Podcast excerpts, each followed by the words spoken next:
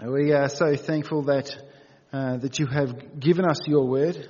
We thank you that you are not a God who is silent, but a God who desires to make himself known and desires that those who do come to find him would, would make him known to others. Lord, we thank you that as disciples of Jesus Christ, we are not left to our own devices to figure out what that means. Lord, we see the Lord Jesus and his life, death, his ministry, his resurrection, and the things that he, that he set forth, we see a picture of the things that you have called us to be as your disciples.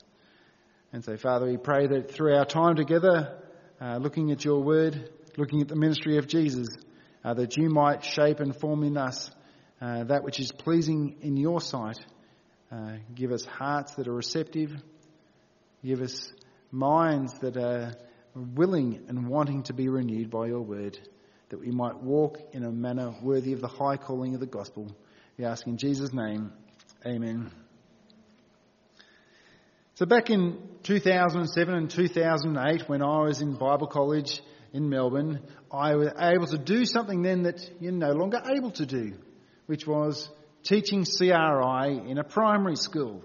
Now, I never really considered myself a, a children's ministry kind of guy, but it was kind of a prerequisite of Bible college that you had to do it.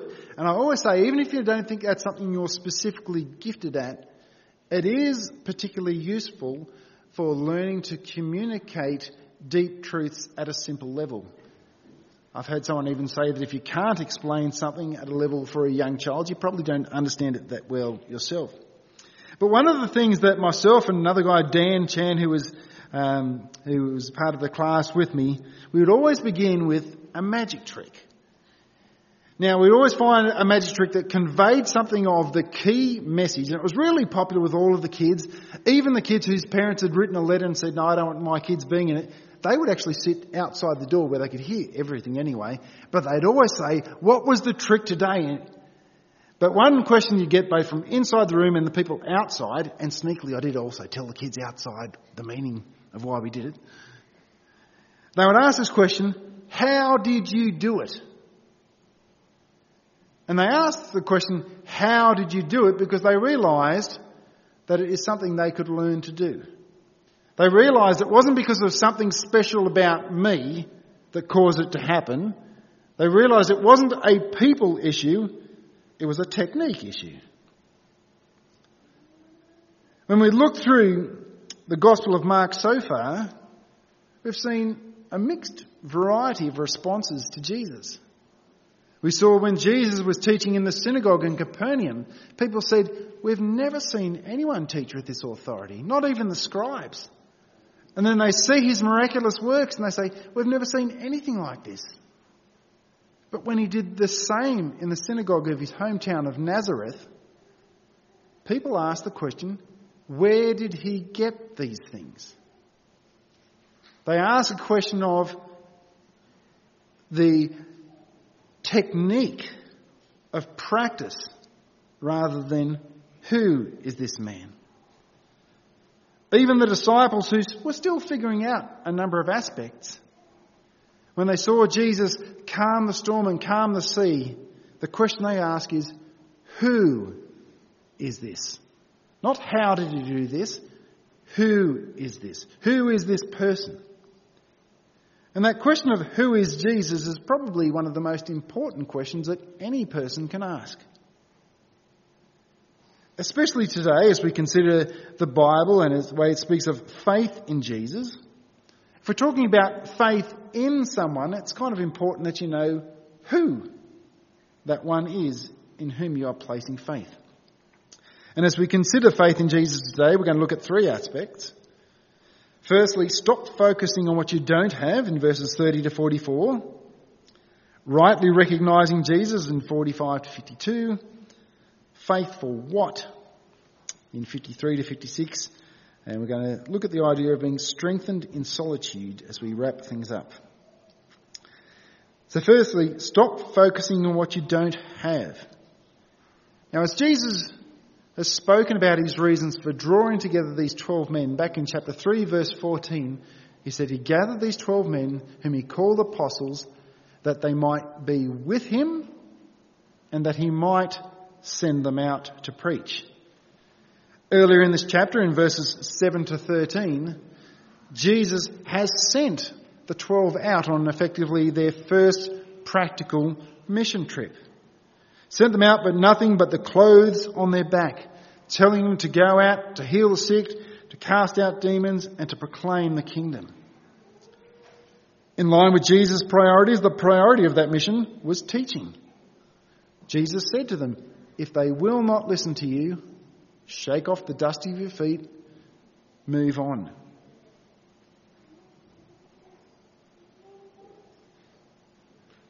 We had a little side note after that where Herod, having heard about these things, about Jesus and his disciples, has come to the conclusion that John the Beheaded's come back from the dead, and we see his response and we see a reflection about John the Baptist and his death. But now, immediately after that, we have the disciples are recounting to Jesus everything that they did and everything they taught. So the discipleship that Jesus spoke of was that would be with him, that they would send them out. But we see it's a being with him, sending out, come back, they debrief, he gives them feedback, and there's going forth in and out, an ongoing cycle to prepare them for the work of ministry. But the mission was intense. Not intense, it was extreme, so to speak. They were so busy that they had no time to relax and apparently no time to eat. So Jesus insists on taking them some time away to a desolate place. And you might think, well, surely there's more to do. Gospel, gospel ministry is important. And here's Jesus telling them to take a break. Even Jesus recognized you cannot do it 24 7. There needs to be rest. Statistically, it's quite staggering the number of people of ministry who completely burn out. Some recover. I was actually chatting to some at the conference um, who are in that recovery stage right now. Some that I know who've never returned to ministry ever again. Either because they have never taken a break or the people around them have never encouraged them to take a break. I'd say don't over invest in ministry that you under-invest in Jesus. Don't focus all your energy on the output at the expense of spending time with the one who is the source and the provider of the ministry. Remember when Jesus talked about why had these 12? That was primarily that they would be with him in order to send them out. So you're not disrespecting the ministry of Jesus by taking a break. In fact, you are honouring the model that he's put forward, that you would take time away from doing external to spend time with him. And so Jesus and the disciples, they head out to sea away from the crowds. However, they were recognised from the land and people start following them by foot to that same desolate place to which Jesus was taking his disciples. So it was a pretty short lived rest, you would imagine. But when they arrive and Jesus comes to the shore, if it was me, I'd be like, go home. We're taking a little rest here. You might have even felt like saying that. But it's not what Jesus said. When he went ashore, he saw the great crowd and he had great compassion on them because they were like a sheep without a shepherd, and he began to teach them many things. This word translated as compassion within the New Testament, the only person it's described of is of Jesus. Having compassion. He looks upon these crowds that have flocked to him and he melts with compassion as he sees a people like sheep without a shepherd. And the expression of compassion that he had toward them wasn't to heal them, wasn't to make their life easier. The way he expressed his compassion to them was he taught them many things. no doubt in line with what he said previously, he would have taught them about the kingdom of God and about repentance. It was his priority to proclaim. Think about the way Jesus spoke about his ministry in one of his first sort of sermons, so to speak. In Luke chapter 4, verses 17 to 21, the scroll of the prophet Isaiah was given to him. He unrolled the scroll and found the place where it was written, The Spirit of the Lord is upon me, because he has anointed me to proclaim good news to the poor. He has sent me to proclaim liberty to the captives and the recovering of sight to the blind, to set at liberty those who are oppressed, and to proclaim the year of the Lord's favour. And he rolled up the scroll and gave it back to the attendant and sat down, and the eyes of all in the synagogue were fixed on him. And he began to say to them, Today this scripture has been fulfilled in your hearing. Jesus had a proclaiming ministry. He had a ministry whereby he proclaimed the means by which the captives could be set free. And now by the Sea of Galilee, he's proclaiming that good news, motivated by his compassion for those who are lost, who are surrounded around him. Now, the disciples were a compassionate people too. They look around, they, they notice that you know, the sun's starting to set down, they've come to a place that's out in the middle of nowhere, and they're good practical thinkers, and they think, Jesus, maybe it's time to, to wind up. You know, the sun's starting to set, it's a long way till people can go and get any food, KFC or Dirty Bird's about to close, Super Roosters not long far behind that. It was common sense approach, common sense thing to do. You've got maybe up to 10,000 people there. It's getting dark. They're not near a source of food. And we all know some speakers, not me of course, who sometimes get a bit carried away and forget about things like this. But rather than Jesus saying, great idea, I hadn't factored that in, Jesus responds by saying, you give them something to eat. And they said, Shall we go and buy 200 denarii worth of bread and give, the, give it to them to eat? Imagine hearing that. You've got 10,000 people. You've just returned from a mission trip that Jesus sent you on where he says you can't take any money, you can't take any food. Now you've got 10,000 people here and he says you give them something to eat. Like we feed them, having a, Imagine that, having a conference out in the bush somewhere, 10,000 people, and you think, oops, we forgot catering.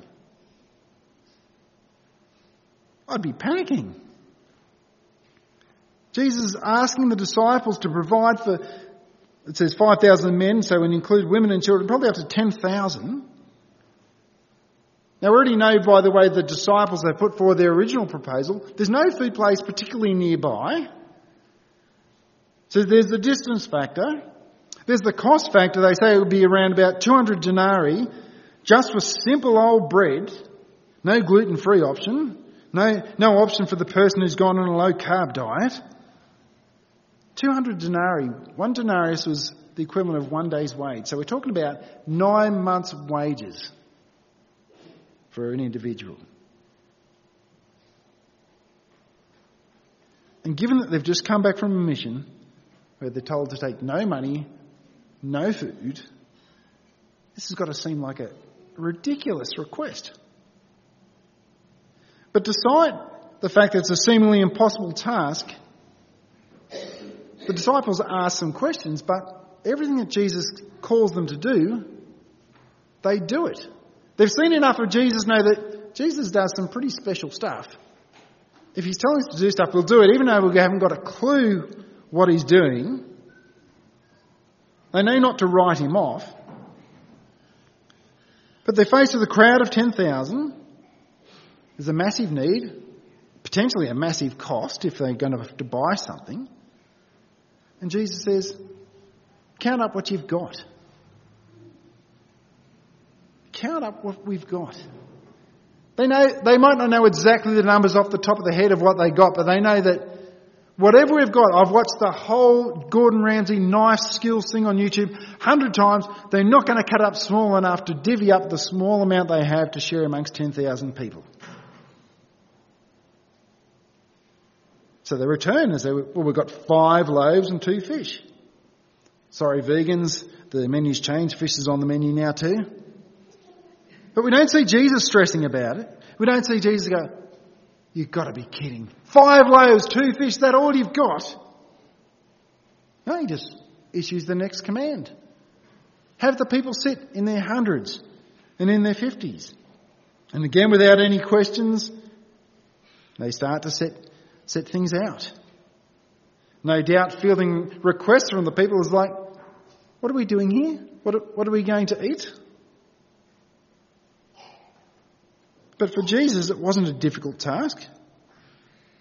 All it says, he simply looked to heaven and said a blessing.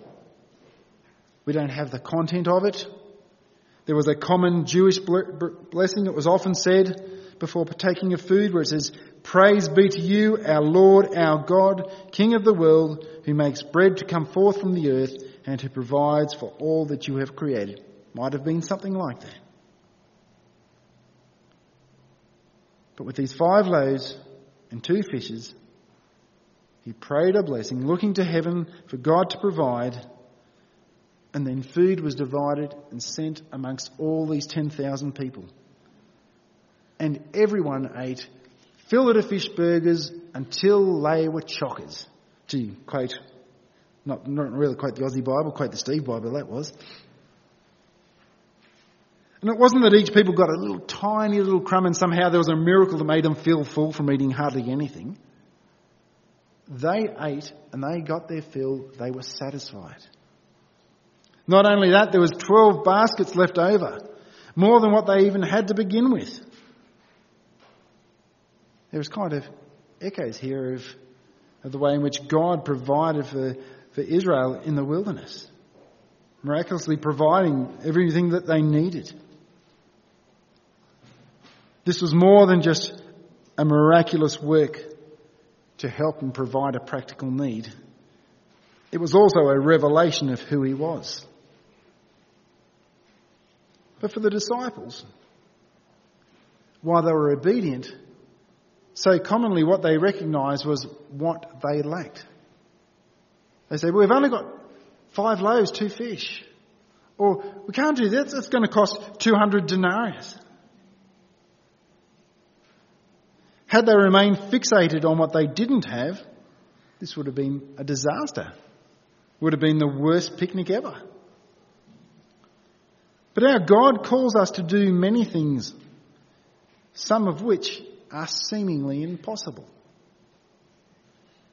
At the conference that we were at this week, um, we reflected on the idea in one of the talks that Gary gave be holy as I am holy.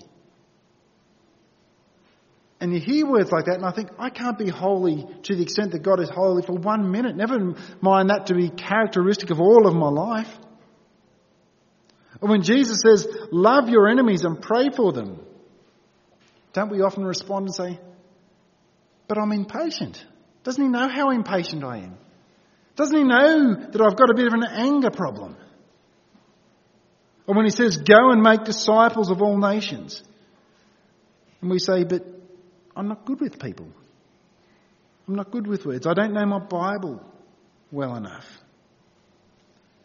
If all we see is our limitations, rather than what He has provided and what He is calling us to, we will never grow and we will never walk in faith. We'll write off every single circumstance that the Bible talks about that we think that we don't personally have the capacity to do, and we'll go nowhere. We'll only do the things that we can do within our own personal skills that we don't require any faith to do. But let us be remembered Christian life isn't about weighing up the biblical commands alongside your personal abilities. We need to stop looking what we lack in our own ability, what we don't have, start looking at who we have and who is calling us to do these things.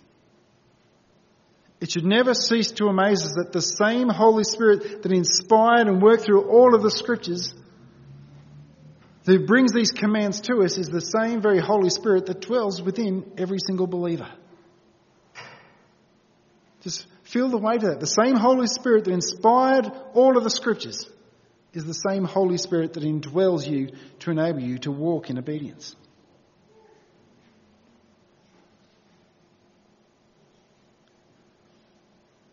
Just like having the loaves and, and the two fishes for 10,000. If Jesus says, you're on catering, you simply say, what do I do next?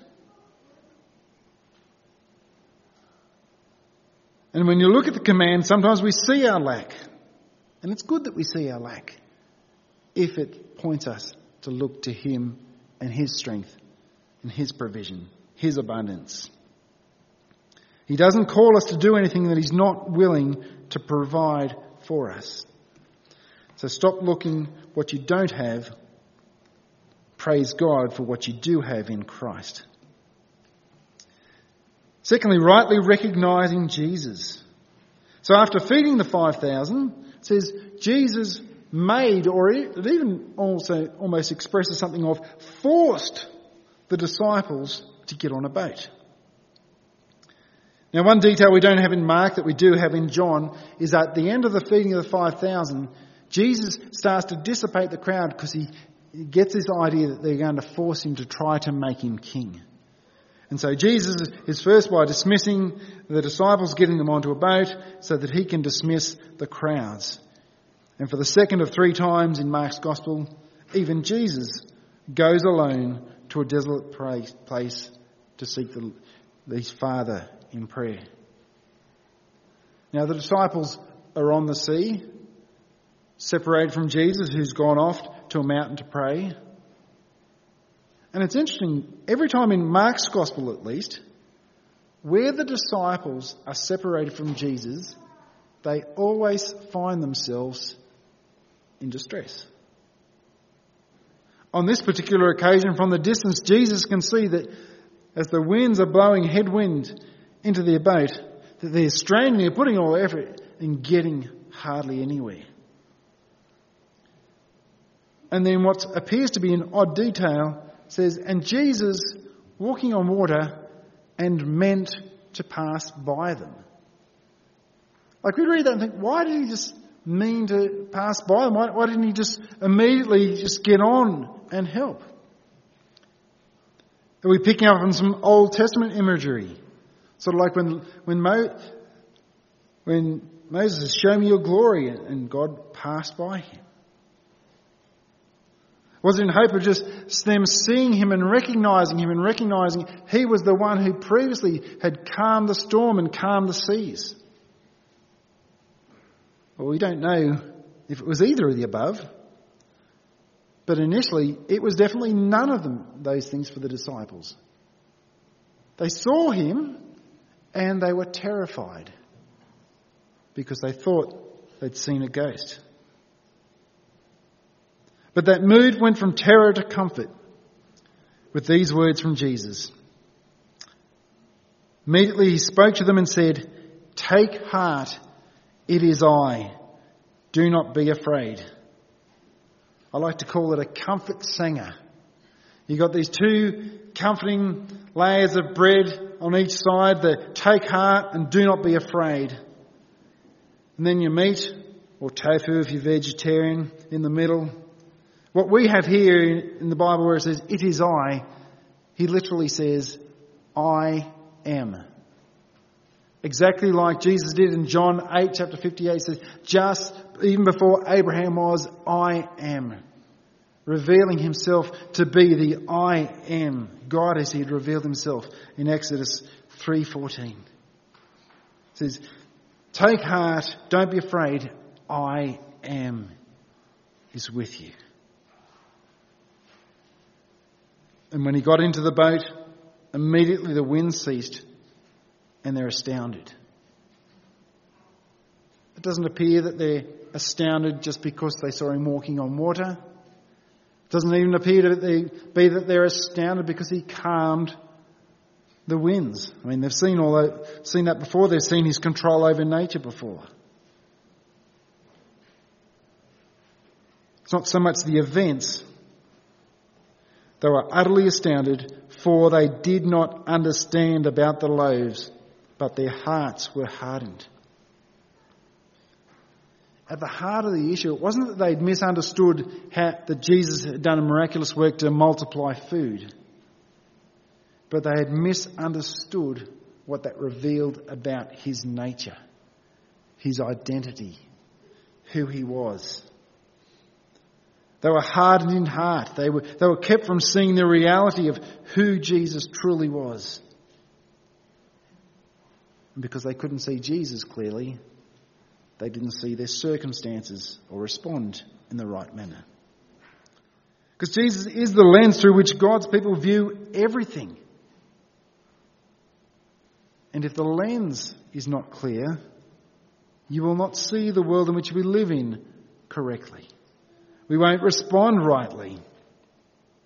To have faith in Jesus, we must know the Jesus in whom we have and placed our faith.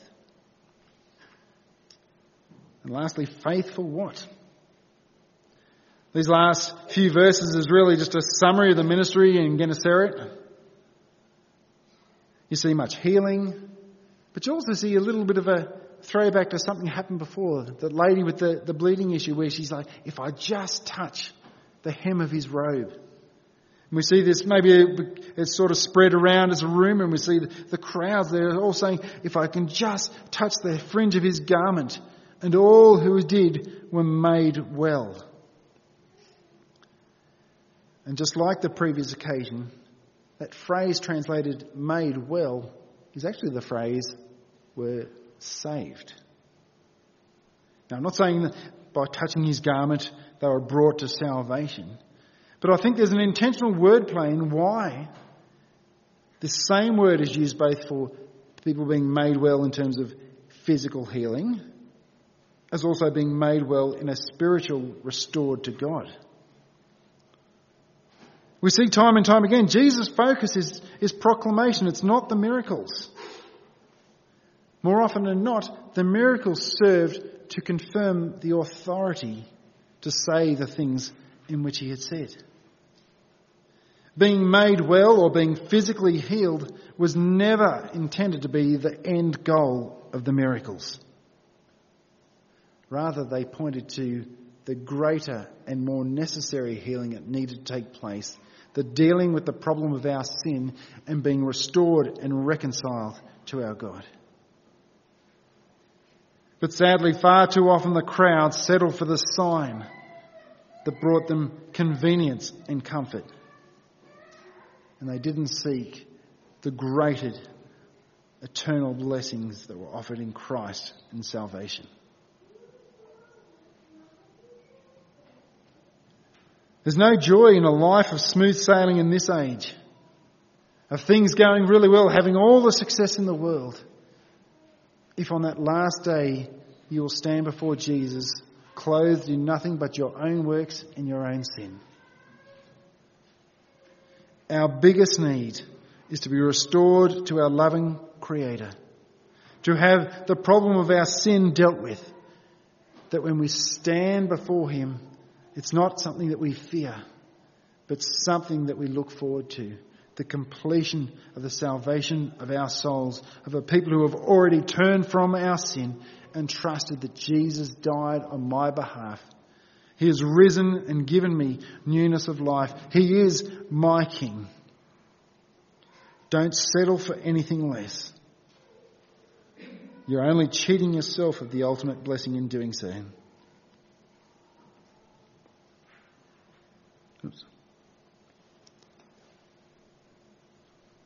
Just one thought I want to have in wrapping up. There's one theme that comes a lot of times, particularly in those first two sections, where Jesus is leading a people to a solitary place, to an isolated place. Initially, he calls the, the disciples to join him to go to an isolated place. When even the crowds end up at that same place drawn there by Jesus. And as Jesus has compassion upon them and he teaches them about the kingdom and about repentance towards a sheep without a shepherd. Every disciple of Jesus needs focus time to be with him. Whether you're a new Christian, whether you've been a Christian for a hundred years, then congratulations on your letter from the Queen. Regardless of how long you've walked with Jesus, we need concentrated time without distraction, no agenda, just to be with Him. To be taught by Him. To be shaped by Him. As we think about our own lives, do we have good habits of daily time with Him? By good habits, I don't mean just good routines of I'm a Bible, I'm, I'm a good Christian, therefore I'm going to read the Bible and pray. I've done whatever allocated time I've decided. Check off something on my checkbox list. But to spend time with Him in the Word and prayer, to spend time with Him. To seek Him. We come to Him in faith, recognizing who He is. Learning more about who He is. Learning more about who we are. Because I can tell you now, I have never faced a single day where I can say to God, it's all good, I've got this one. I've got what it takes to take on this day. But sadly, far too many times, I've lived as though I actually believe that to be true.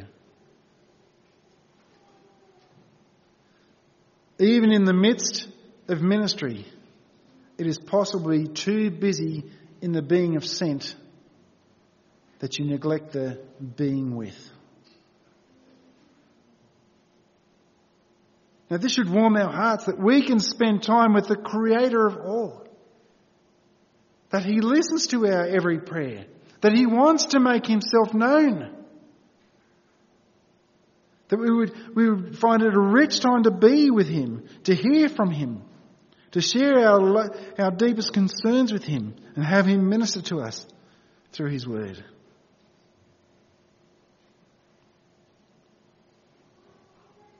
Why wouldn't you?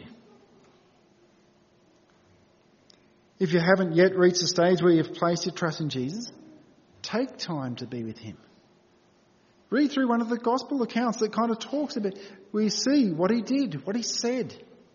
Wait up, this is important.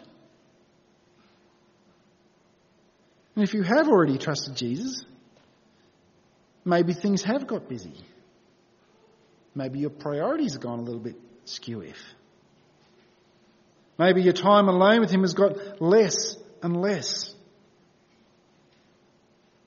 You want to see things happening around you. You want to see the world won for Christ. You want to see revival around you. But revival is not going to happen around you until revival happens in you.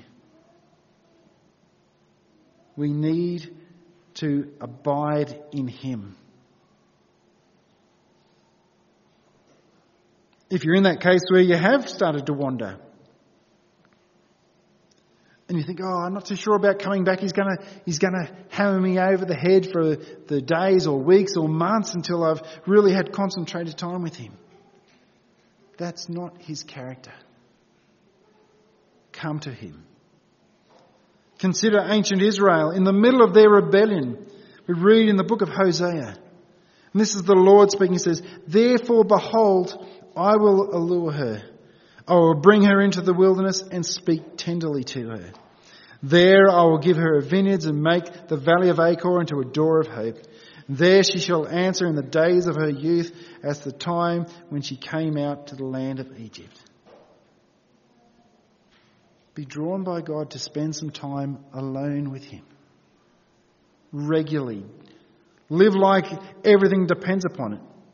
Because it does.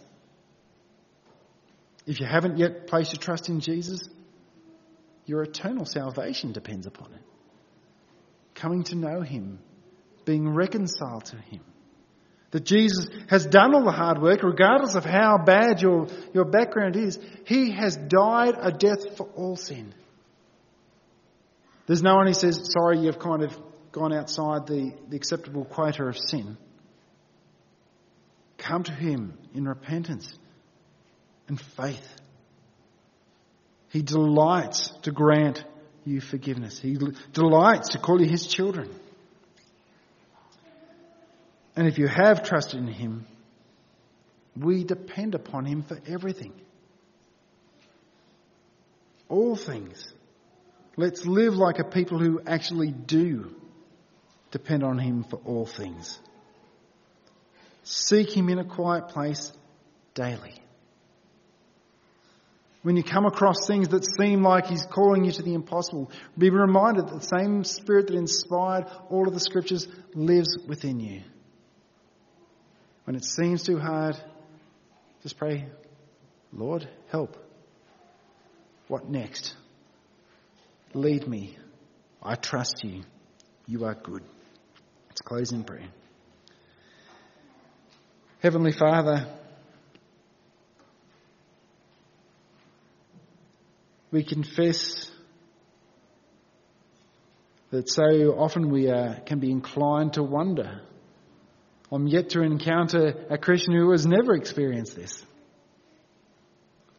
We see it even occur in your own disciples as we read through the Gospels. But Lord, at the same time, every single one of us, at a time when we are spending quality time with you, know the great rich blessing and reward that it is. And we can't explain other than the desires of the flesh and other things that can pull us away from that. Lord, thank you that you are patient with us.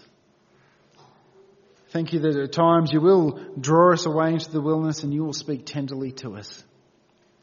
Even if it's speaking tenderly to us about our sin, that we might lay it before you. Lord, may we enjoy your presence. May we enjoy walking in obedience. May we enjoy seeing you provide the very things that are needed to walk and live the way you call us to live. Not according to our strength, but according to your power at work amongst us. We ask in Jesus' name. Amen.